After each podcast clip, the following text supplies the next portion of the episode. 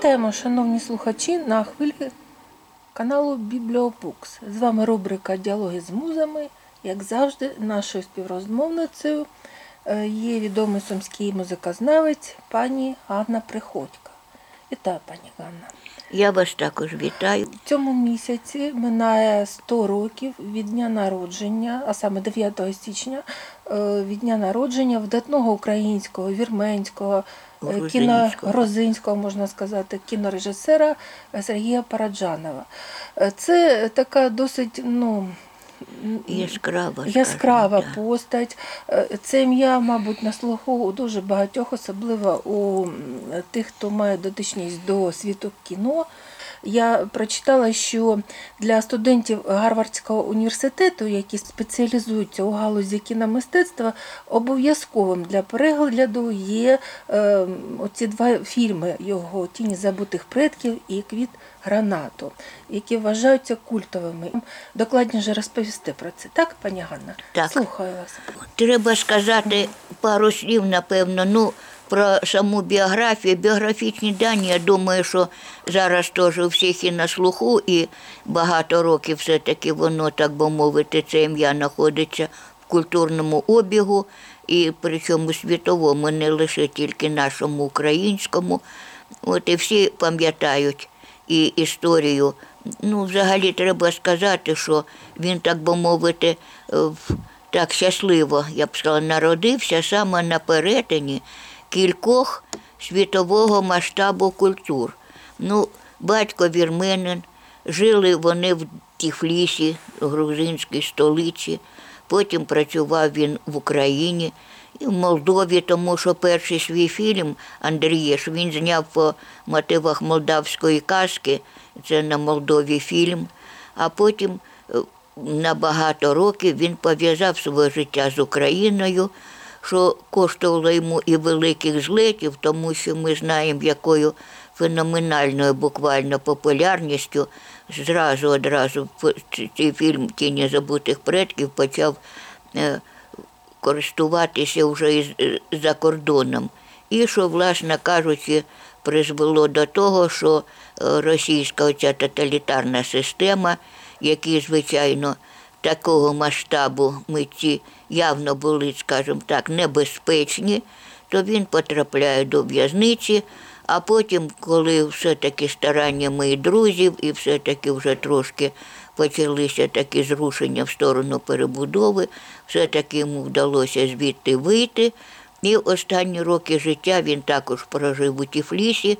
І після довгої перерви, майже восьмирічної, він зняв ще три фільми, які також війшли в скарбницю світового кінематографа і навіть я б сказала взагалі у скарбницю світової культури, тому що там не лише е, зав'язано, так би мовити, на е, чисто кінематографічних, так би мовити, засобах вираження, а там втілений дух знов таки от е, трьох оцих наших народів: українського в тіні забутих предків, грузинського в е, легенді про Сорамську фортецю, азербайджанського в Ашики Керибі.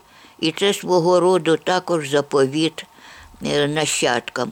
Ну, треба сказати, що взагалі зараз е, ну, неможливо, по-перше, на слух аналізувати всі ці фільми, тому що вони дуже багатозначні, дуже, дуже насичені символікою, причому у всіх буквально там кожний кадр буквально потрібно розшифровувати і думати, що саме закладав у них е, режисер.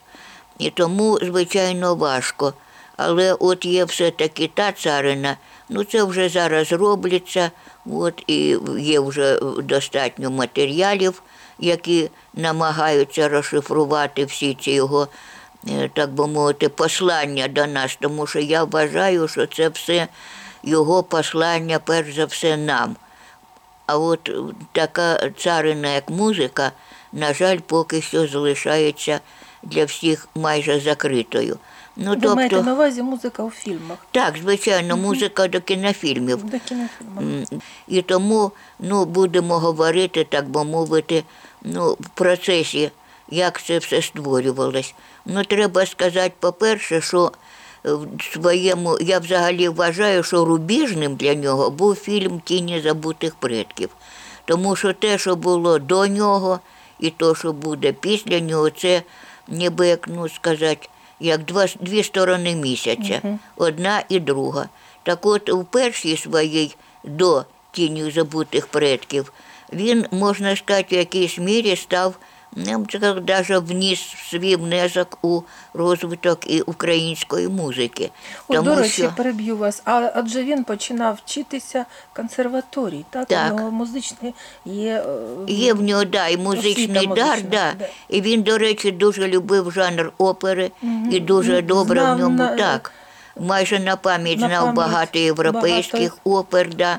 ну і крім того, звичайно, добре був обізнаний із, муз... із фольклором музичним тих країн, в яких йому доводилось бути. Ну, цей же фільм Тіні забутих предків він повністю побудований саме на фольклорних е, музичних мотивах, на Так. піснях, на Так, але все-таки музика. Мирослава Скорика, яка в- в- ніби теж вібрала в себе оці От вони основні риси. Два генії, можна Да, сказати, да. стикнулися. Так, але да. А от е, що стосується, чому я заговорила про те, що він внесок вніс в українську музику, то я вам скажу, по-перше, е, Ігор Шамо, який писав музику до його першого фільму Андрієш, потім на її основі створив свою прекрасну молдавську рапсодію. Я її часто слухала. От прекрасний твір. Ну чи з'явився б він, якби він напрацював та ще з таким генієм над е, таким фільмом. І, звичайно ж, Мирослав Скорик, який потім на основі трьох основних епізодів із е, фільму, музики до фільму Тіні забутих предків. Він потім створив свій гуцульський триптих, який також там дитинство, кохання і смерть Івана, який також уже давно відділився від екрана, і досить часто він звучить у симфонічних концертах. Так що за те, що такі твори окрасили все-таки нашу українську музику, звичайно, також Параджанов, як то кажуть, отдельне чоловіче спасибо. Вот. Але що стосується от фільмів, вже, як я вважаю, після тіні забутих предків, тому що, власне кажучи, це рубіж був не лише тільки в його творчості, але й взагалі в історії, я думаю, навіть і українського кінематографа, тому що саме з нього, вважають, починається наше українське поетичне кіно. Хоча взагалі, я чесно скажу, я вважаю, що біля його витоків все ж таки стоїть Олександр Давженко з своєю землею, з Вінігорою, тому що він заклав дуже багато тих речей.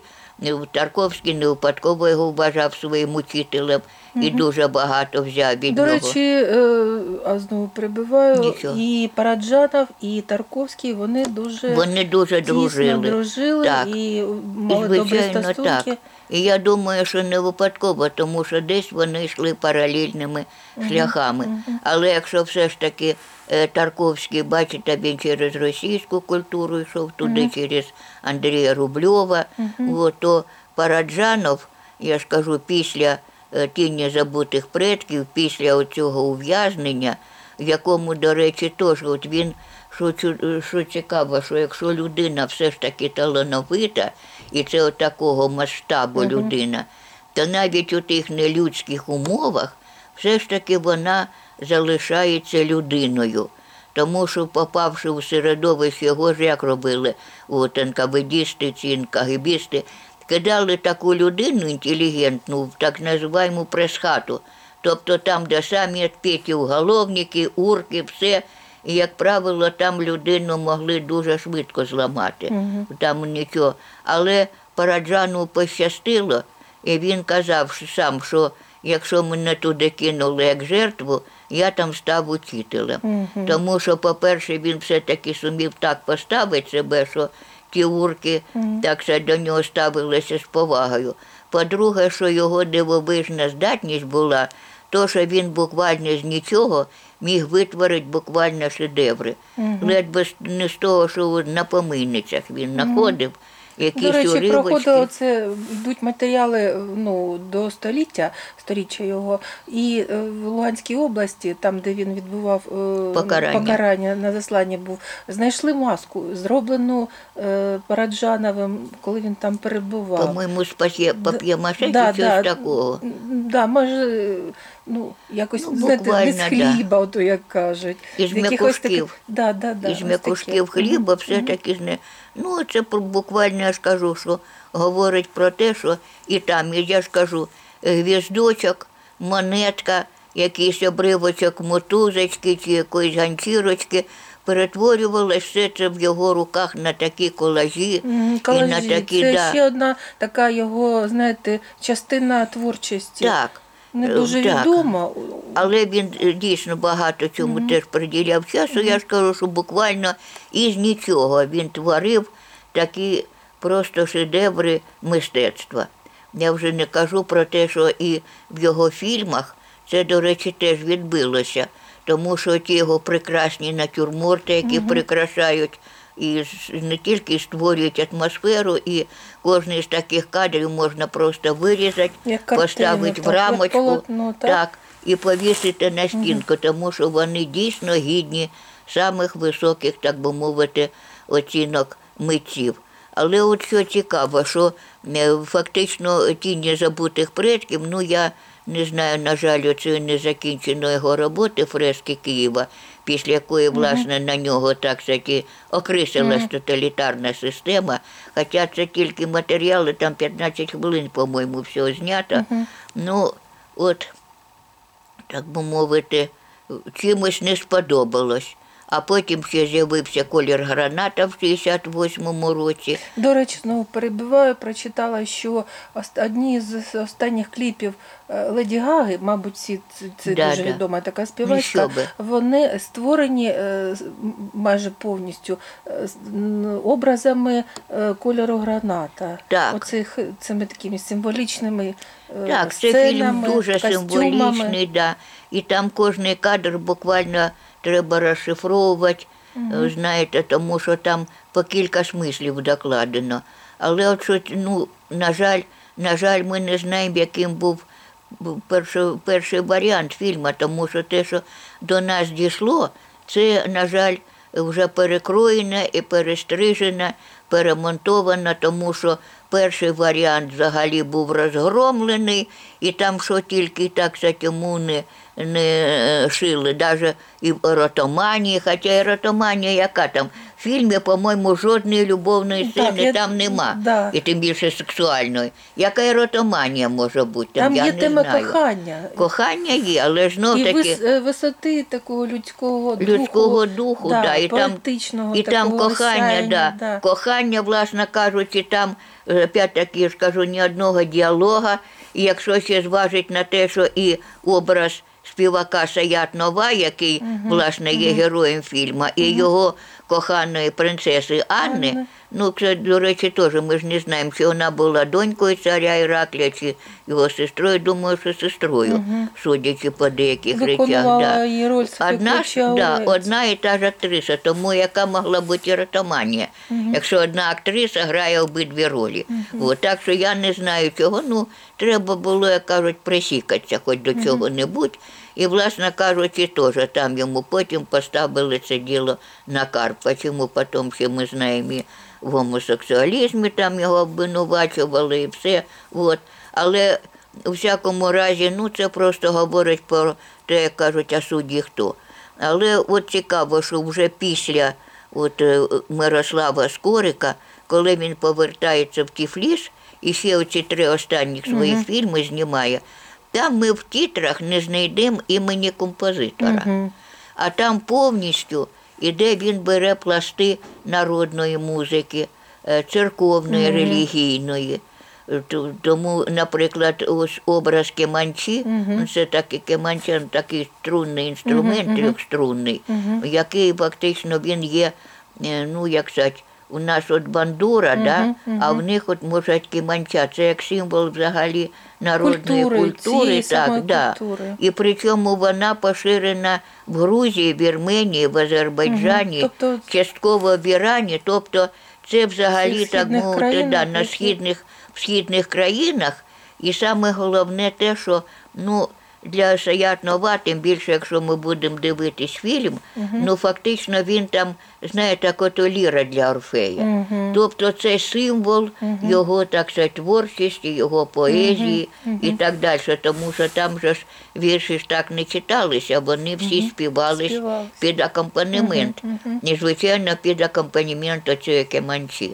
Так що і там дуже багато з цим пов'язано, там багато кадрів буде. Просто можна навіть еволюцію.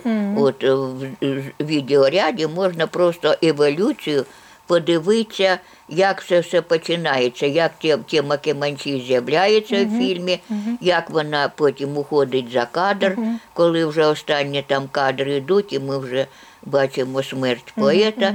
От. Правда, звісно, там не показана його трагічна загибель, тому що в 1795 році було нашестя на Тіфліс е, перського хана Мехмета, і там, звичайно, був, був дуже не тільки сам Тіфліс зруйнований, але, звичайно, нищівний удар пішов і по культурі.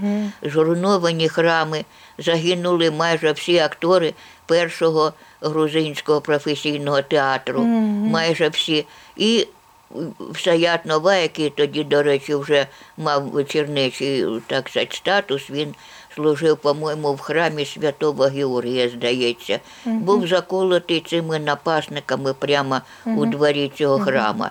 І отам якраз ну, це все за кадром, тому що, до речі, ми не знаємо, я ж кажу, що було насправді, тому що фільм в тому віді, в тому в- тій Вигляді. якості, так, в тому вигляді, який його зняв Параджанов, він одержав великий розгром, і довелося нашому цим, е, так сказати, генералам від кінематографа просити Сергія Юткевича, щоб він цей фільм перемонтував. І навіть е, були знищені робочі матеріали, але що цікаво, що кажуть, е, сказав Булгаков, рукописи не горять. Виявилося, що не горять і плівки кіно. Тому що зовсім недавно десь в надрах, так би мовити, Мосфільма раптом знайшлось 30 оцих, як тоді казали, консервних банок, в яких тоді плівки оці от зберігалися. І там майже весь робочий матеріал по фільму, в, в цьому іменно колір гаранта, він там весь майже зберігся. Ну, звичайно, вже ніхто не буде перемонтовувати його заново. Так що, може, деякі окремі кадри там на якихось сайтах можна побачити. І тому ми не знаємо, що саме хотів сказати Параджанов. Так що ми бачимо тільки те. І, до речі, от мені доводилось бачити інтерв'ю таких серйозних сходознайців, от вірменських, грузинських.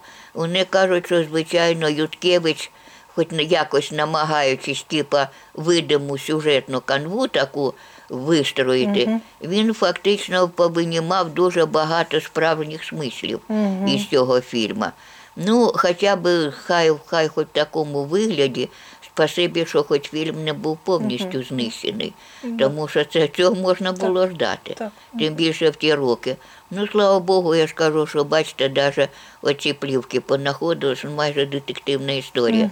Що через стільки років, навіть після смерті митця, все ж таки знайшлися вони. Так от, річ у тому, що в всіх цих трьох фільмах Параджанов якраз використовує кілька різних, я б сказала, культурних пластів. Ну, про тему Кіманчі я вже говорила, про те, що вона звучить і за кадром, особливо от в Ашіке Кірібі, тому що е, якраз там на азербайджанському матеріалі, і Кіманча якраз вона там. е, Ну, А Шекіріп це, е, здається, е, це по сказці Лермонтова, Так, але кажуть, що він від якогось е, азербайджанського сказителя її записав, але він же не придумав її сам. Ну, Звичайно. Але служачи на Кавказі, там, звичайно, там же ж були і, е, і азербайджанці, і вірмени, там, де йому доводилось служити. Так що він міг від когось почути цю новелу. Ну, Це і нова міг- легенда, можна так, сказати. легенда, так. да. Причому, очевидно, скоріш за все, вона популярна на всьому Закавказі. От, і Ашик Кіріп також, як і Саят Нова, е, також це співак, от, який співає, але який там потім забуває свою кохану Магуль Мегері, а потім, коли вже ну, повинен кінчитися срок, сім років, який він повинен був до неї повернутися, а лишається до нього три дня. Йому на допомогу приходить святий Георгій, який, до речі, є покровителем Грузії. Грузії. Да. І він його сіжає на свого крилатого коня і вчасно доставляє до нареченої. У цьому смисл Хадіреліас, як по грузинському він звучить. І ось це все якраз відтворено у фільмі, але він як співак там, і от там якраз то він там звучить якраз кеманча, тому що і під неї співається. І там, до речі, звучить от там є кадри, де йде караван, і він йде на зустріч і співає. От там якраз за кадром звучить азербайджанський мугам. Це такий звукоряд, тому що ну, треба сказати, що взагалі оце східне, східна музика, східна музична культура, яка до європейського так впливу, справжня така, традиційно ось індійська, да? да, індійська, взагалі середньоазіатських країн, закавказьких, оця вся. Вона фактично є одноголосна, вони не знали багатоголосся. Ага. Але от одноголосся в них було ну, до предела розроблено, не знаю uh русське слово, ізощренне. Оце от буквально. Так що, якщо, скажімо, у нас, у нашій європейській гамі, яку ми граємо на фортепіано, сім нот, то там і сім ступеней, то в них може бути і 20, і 15, і головне, що у нас по півтона іде настройка, а в них може і четверть тона бути, і три четверті тона.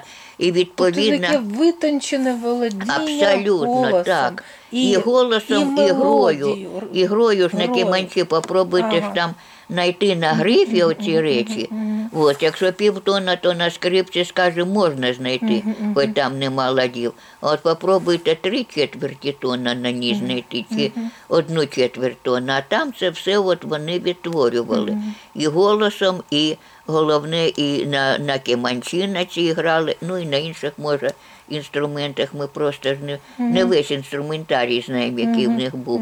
Так от, е, якраз е, в- в- оце якраз і таких звукорядів може бути там багато. Якщо в нас одна гама, і ми її захисимо, і в неї вкладається там, є у нас теж лади народної музики, там доріжки, там фрігійські, міксолідійські, але там в ж самі рамці оцих семи ступеней просто одна ступінь там підвищується чи понижується, і так що це на цьому просторі. То там це може бути, я ж кажу, і 15, і Це така, 20 знаєте, як ступенів. музична мозаїка, Да, або якийсь там абсолютно, такий да. візерунок, якийсь Да. такий, е, І таких такий звукорядів не візерунок, як чотири, оці да. східні е, ну, Мініатюри, мініатюри да. рисунки, ці малюнки, Да, орнаменти на- орнаменти, на- вони на- теж на- такі, знаєте, да, на посуді, на- витончені на- такі, да. захвилісті такі, я не Звичайно, знаю, да. складні дуже. Звичайно, і тому я ж кажу, що там дуже це все серйозно, це не так просто. На- Може навіть на фортепіано легше навчитися грати чи на скрипці, чим, скажімо, на тій же кеманчі.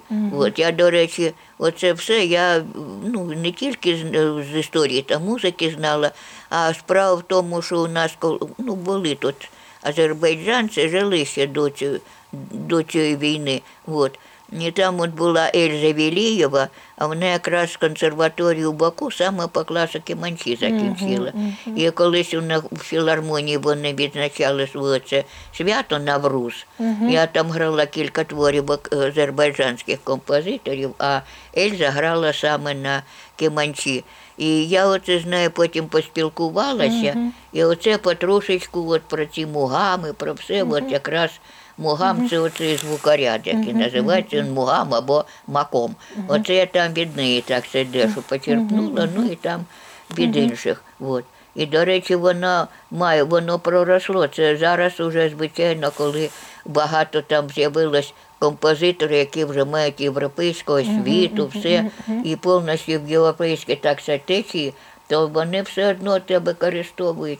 Той же, скажімо, Бабаджанян у своїй другій симфонії, де там у нього дуже цікаво в фіналі отим азербайджанський мугам поєднаний із е, серійною технікою Шонбаровською. Серія.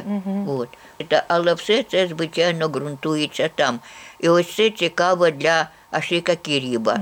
Ну, а що стосується е, саме колір граната, то тут кілька пластів різних. Причому, якщо там все ж таки він знаходиться в руслі оцієї традиційної азербайджанської автентики, то тут він поєднує якраз два різних пласта.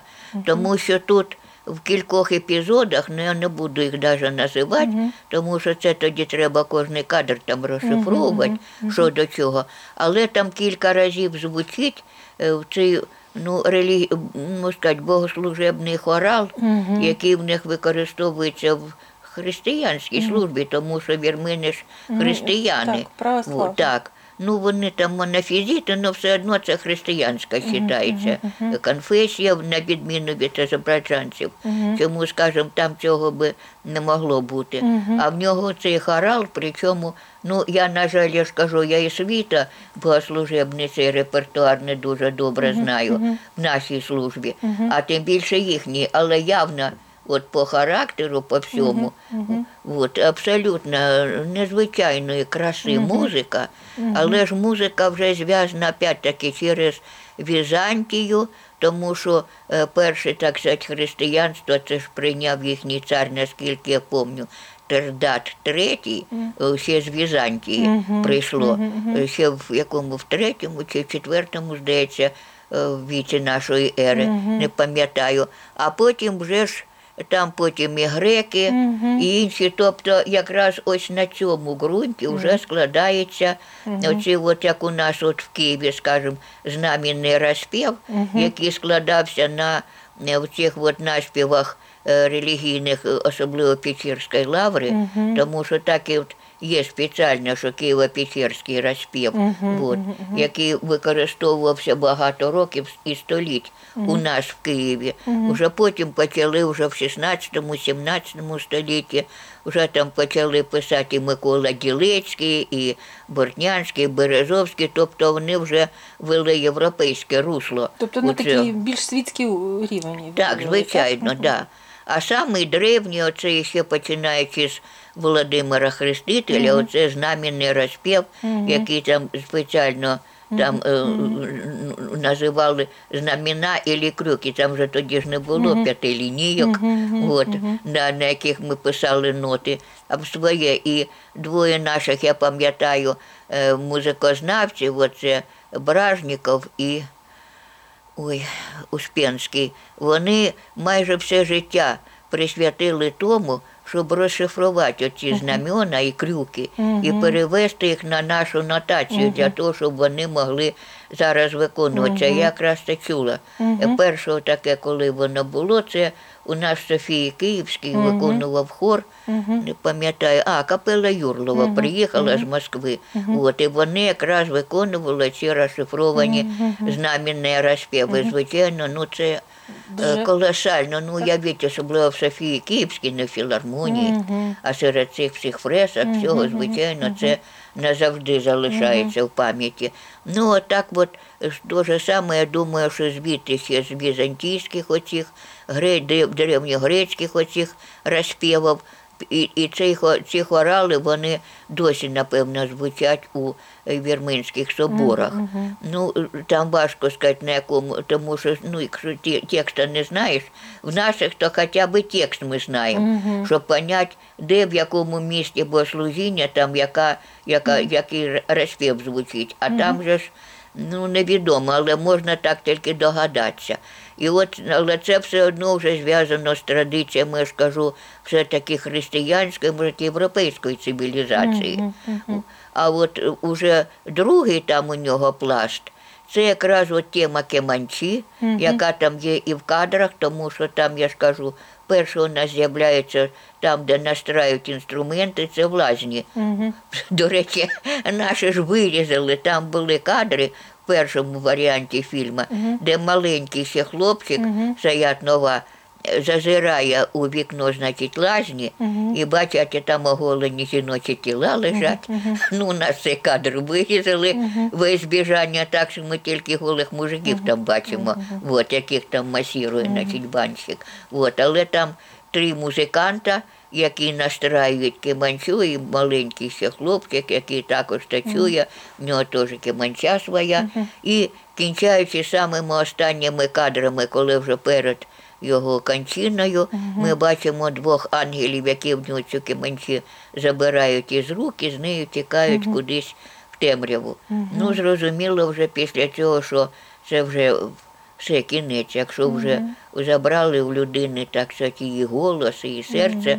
Ясно, що після цього йдуть кадри вже смерті поета. Знов таки там багато зашифровок, ну не буду зараз на цьому зупинятися. Оце другий такий пласт. Ну і третій, там ця каденція е, ударних інструментів, соло. Там є кадри, де на, на великому такому барабані грає якийсь персонаж. Ну, в нього опять-таки персонажі такі, що там можна і три імені йому дати, і чотири, але такі е, з такими чорними рогами. І не ясно, чи це його рога, чи це ото ковпак блазня з отакими от от, отворотами одвислими. І під нього там появляється якась така типу п'яна співачка, який там жебрик такий наливає вино. Я думаю, що це, напевно, або з якоїсь східної пантоміми, або з театру ляльок. Щось таке ось теж двічі е, появляється це. Ну і знов таки той же самий хорал, от він двічі звучить у е, чоловічому виконанні чоловічого хору, тому що в них, по-моєму, досі жінки не співають в церкві. Да. От. Чоловічий хорал, він двічі там звучить. Перший раз, ось е, коли там е, виходить якась святкова процесія із храма. Теж, кстати, там треба думати, чому із храма не якась так священна там релігійна процесія, якісь там ідуть легковажні такі е, особи, все, а за кадром звучить оцей хорал.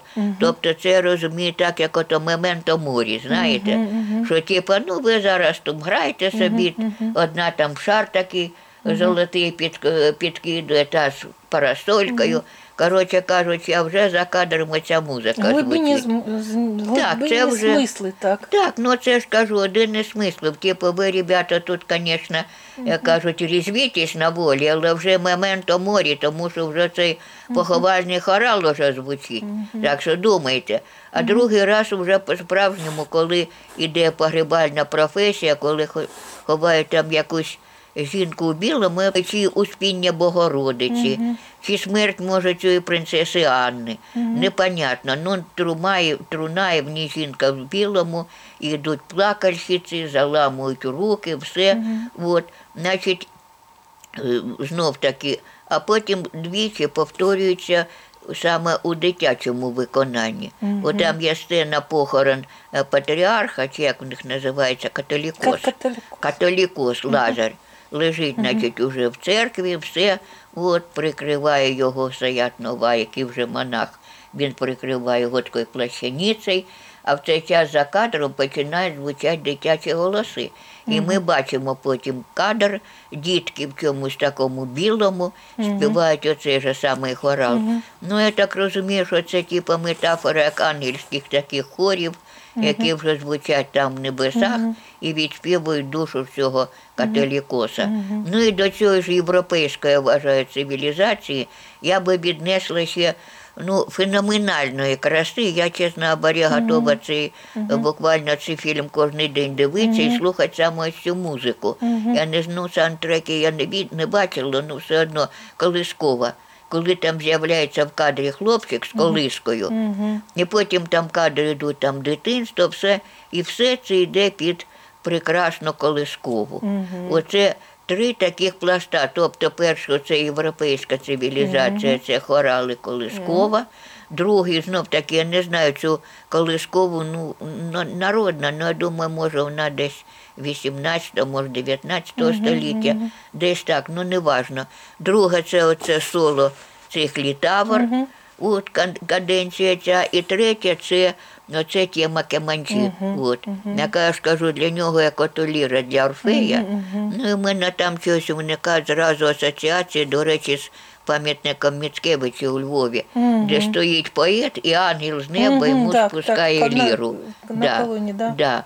На колонії ангел йому, значить, ліру спускає. Ну, десь от такі асоціації, думаю, що вони абсолютно тут закономірні. Тобто те, що стосується, я ж кажу, що музика в даному випадку це не просто, так би мовити, гарнір для відеоряду. Якийсь супровід, так? Так, просто да. Як часто от буває зараз дивишся сучасні фільми, то непонятна музика. Ну, вона може і в цьому фільмі бути, може бути в іншому. Тобто абсолютно безлика, яка майже практично нічого нам не говорить ні про е, цих персонажів, ні про добу там, ні про чого. Просто щось там звучить за кадром і непонятно що. Ну, в даному випадку музика це є душа і смисл його кінострічок. Ну, принаймні я, як музикант, Як я невід'ємна складова частина, так? І невідмінно, я думаю, що це нерв і душа цих е, саме цих ось е, його стрічок. Ну, легенда про Сорамську фортецю теж там можна говорити багато. Ну, от скажу, мені дуже там подобається. Це взагалі унікальний фільм тому, що я вважаю, це енциклопедія взагалі грузинської культури, тому що там показані грузинські танці, там показана в- оцей народний театр. У них, от у нас вертеп, де ми показуємо там, як родився Христос, там і всю цю історію. А в них такий же народний театр показує, як святий Георгій там е, звільняє царівну, б'ється з драконом. Ну, дракон там, понятно, з живих, так сказати, людей. Тобто багато чого можна дізнатися саме із, цього, із цього Ну, як глибоко е, Параджанов ну, проникав у ці, е, ну, ті культури. Так, і які- цьому в найглибинніші пласти. Так, да. Тобто, Тому що це, це я ж кажу, тільки геній Парадж- Параджанова міг, напевно, осягнути оці всі величезні смисли. тобто Да. е, українська культура, вірменська культура, ну нехай грузинська і вірменська, вони може якось споріднені, але отакі, знаєте, Азербайджанська це вже зовсім інше, інша, так, і, ну, да. да, від української до грузинської, вірменської, азербайджанської, да. Таке широке коло. Колосальний космос. Так, космос. Космос буквально, я ж кажу, на півсвіту цих культур, тому що азербайджанська це вже половина Іран, це вже Персія, Це, це вже справжній схід. справжній, так. Навіть Той Саме автентичний і саме такий е, непідробний, Непідробний, неподробний.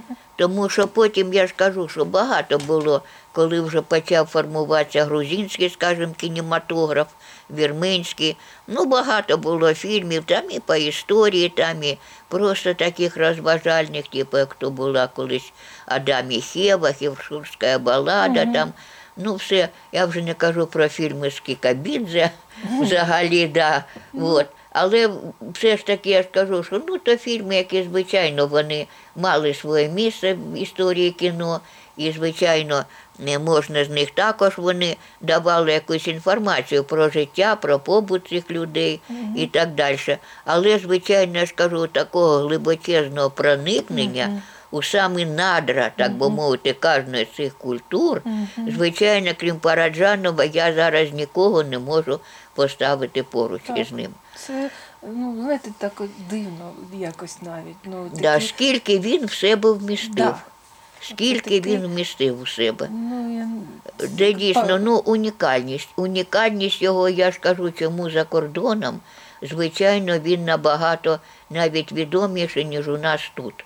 Самі оці глибинні знайшов самі архетипічні Да. отакі моменти, Моменти, да, мотиви які, оці да, всі. які, звичайно, жоден композитор, навіть дуже хороший, він би не зміг Тобто відтворити. не як- а це так. сама натура, та, яка, Да. ж кажу, збережена була. Да. Для, для, характерна для, саме для цієї культури. Для цих культур і головне, що, що дивовижно, що все це він повертає нам звідти з дуже глиби, великих глибин, тому що ми знаємо, як нищилася і вірменська культура, і грузинська, тому що якщо останній напад, уявіть собі, це в 1795 році, коли нашестя було цього, так скільки загинуло тоді у Грузії, от, а Вірменія взагалі, Вірменія царство, так. вона взагалі тільки в 30-ті роки була до Росії підключена. І також там, звісно, русифікація мала, так сказати, місце і все. Але все це розумієте, як дивовижно, що народи ці, отакі глибини, він зміг зберегти і пронести через оце майже тисячоліття оцього геноциду, оцих смертей і цього всього. Ми все це знаємо. Зберегти От. свою Да. сутність таку. Сутність, культурну. да. І зберегти оці глибинні пласти. І спасибі за це, звичайно, Параджанову, що він зумів через відеоряди, через свої фільми, він зробив це надбанням світу. Мгм. Світу. Тому що я ж кажу, що не тільки е, тіні забутих предків, там дуже е, багато, я ж кажу, що і тінь кол- колір граната, також там е, дуже е, знають добре, напевно, навіть краще, ніж ми. То що да, і там кінознавці досі сперечаються про них. Тобто, от якраз я ж кажу, якщо в Росії це Тарковський, який також вийшов на міжнародну арену, втративши батьківщину, то якраз Параджанову пощастило більше, тому що він повернувся, можна сказати, в місто свого дитинства, в Тіфліс. І от там він знімав уже ці фільми, він знову повернувся до своєї культури, можна сказати, до свого народу, тому що батько ж його був ювеліром саме в Тіфлісі. І от і туди до нього приїжджали, ми знаємо, що Марчелло Мастрояні Мартіла був у нього в гостях. Таке, знаєте, широке коло митців світового рівня, особливо цього неореалістичного Так, кіно. Філіні, Мастрояні, е, Гадар. е, Да, всі вони Всі. були його гостями. Так, І виявилось, да, що, бачите, він на рівних спілкується з цими метрами, здавалось би, теж світового кіно. Але я думаю, що Параджанову, звичайно, в цьому може навіть більше пощастило, тому що в нього настільки всеоб'ємна оця його творчість, настільки всеоб'ємний оцей мистецький космос, що, звичайно, Ну, завдяки, до речі, завдяки цій дружбі з митцями, і його е, вдалося ну, визволити Вирвати, з- так. да, з цього тому що, да, тому що наших заслання. заслання, ну там треба віддати належне, звичайно. Кажуть, що і самі Тарковський до цього руку приклав, я чула. От. І як не дивно, ще там е, письменники російські, треба віддати належно, тому що якраз е, ну, не до честі, скажу, наших українців, коли Параджанов туди попав, то майже всі в нього взагалі відсахнулися. Тим більше така ж ганебна стаття була на нього навішана. І тому від нього майже всі. Один, по-моєму, єдина людина, яка до нього туди їздила, це був Сергій Біліков, теж наш е, режисер. Він їздив до нього до тюрми, його відвідував. І потім на, а Б- ну, зустрічають, значить Параджанов вже йому розказує про весь цей побут, що, як. І він на основі його оповідань Юрій Ільєнко потім зняв фільм Лебедине озеро Зона, Зона, так, в якому якраз Це не завершений фільм. так, не завершений, але в основі якраз лягли оті розповіді Параджанова про його цей тюремний побут. Так що ми бачимо, що Параджанова, звичайно, кудись, я кажу, в тісні рамочки вмістить дуже важко. Тому що, якщо, скажімо, І історія, і сучасність, і, і древність вся ця, да. с- Тобто, да, тобто я ж кажу, що наскільки в себе вмістила ця людина. І Цілий тому космос. так, цілий Розка- космос, да. Так от, е, знаєте, чим я хочу завершити, що колись Максим Горький назвав романи Анрі Стендаля листами в 30 століття. Я так думаю, що до Параджанова це е, визначення можна цілком віднести, тому що його фільми це також листи в 30 століття, тому що, може, наші нащадки більше розшифрують і більше в них побачать ніж навіть можемо зараз ми. осягнути. Ну що ж, дуже дякую, пані Ганна. Як завжди, дуже цікаво, інформативно. І останнє питання, яке я завжди задаю наприкінці. Що ви можете порекомендувати почитати? Ну, Крім, ну, звичайно, перегляду фільмів самого Параджанова, це без них- обов'язково. Це Без них неможливо, якщо Тобто, можна про них читати да, і не да, бачить да. просто. Ну, чесно скажу, що там зараз дуже багато про нього писано, але я е, таким самим, е, ну, солідним, ну таким, що дійсно можна одержати якісь тлумачення фільмів, все. Це як книга е, Екранний світ Сергія Параджанова, в якій якраз іде розбір оцих, е, по-моєму, там тіні забутих предків. Ні, здається, є тіні забутих предків, є колір граната і всі ці східні фільми. Там все це, це добірка статей про ці фільми, але воно так все розібрано про кожний фільм окремо, і можна прочитати зразу те, про що ти хочеш. От. Є книга спогадів про нього, там, ну, там без розбору фільмів, там просто про нього пишуть як про людину. Ну і цілий ряд є там. Е, Ну, є відома книга Антонін, Антоніо Гуера і е, Параджанов. Є книга в, в серії Жизел, так і називається Параджанов. Ну, тобто у нашому мистецькому відділі можна принаймні половину цих названих книг скористатися, прийти і прочитати. Ну, це вже ми залишаємо нашим читачам. Так. Перш за все, бажаємо їм переглянути ці фільми. Звичайно. І Тим більше, я думаю, свої дехто- враження да. власні, потім я накласти на да. прочитання цих На книг. прочитання книг. Ну, думаю, багато хто може і бачив ці фільми, тому що вже навіть е, колір граната вперше з'явився от скоро після Чорнобиля, ще до незалежності. Правда, ніколи не йшов на широкому екрані, але все ж таки, хто хотів, міг знайти. Зараз і в інтернеті можна знайти ці фільми, продивитися Ну, і а прочитати. тіні забутих предків це взагалі така Ну, класика, взагалі, що да. це вже Ну, Е, до речі, ось неда- е, зробила буквально також. Оце зараз е, на ці ювілейні дні вийшла інформація, що нейромережа зробила анімаційний фільм за мотивами саме фільму Сергія Параджанова. О, це І, дуже цікаво. на- Звичайно. Він Ну, невеликий, там, по-моєму, десь ем, хвилин 15, Ну, тобто там важно. такі основні моменти. Ну, все ж таки, Ну, знаєте, все ж таки, до чого для дійшов прогрес, от іменно, да. І хай, звичайно, я думаю, що наші читачі і глядачі, вони з задоволенням лишній раз доторкнуться до шедеврів цього видатного митця. Дуже дякую, пані Ганна, як завжди цікаво. І до наступних До наступних зустрічей. зустрічей, шановні слухачі. Слухайте нас, підписуйтесь на нас. Ми працюємо для вас.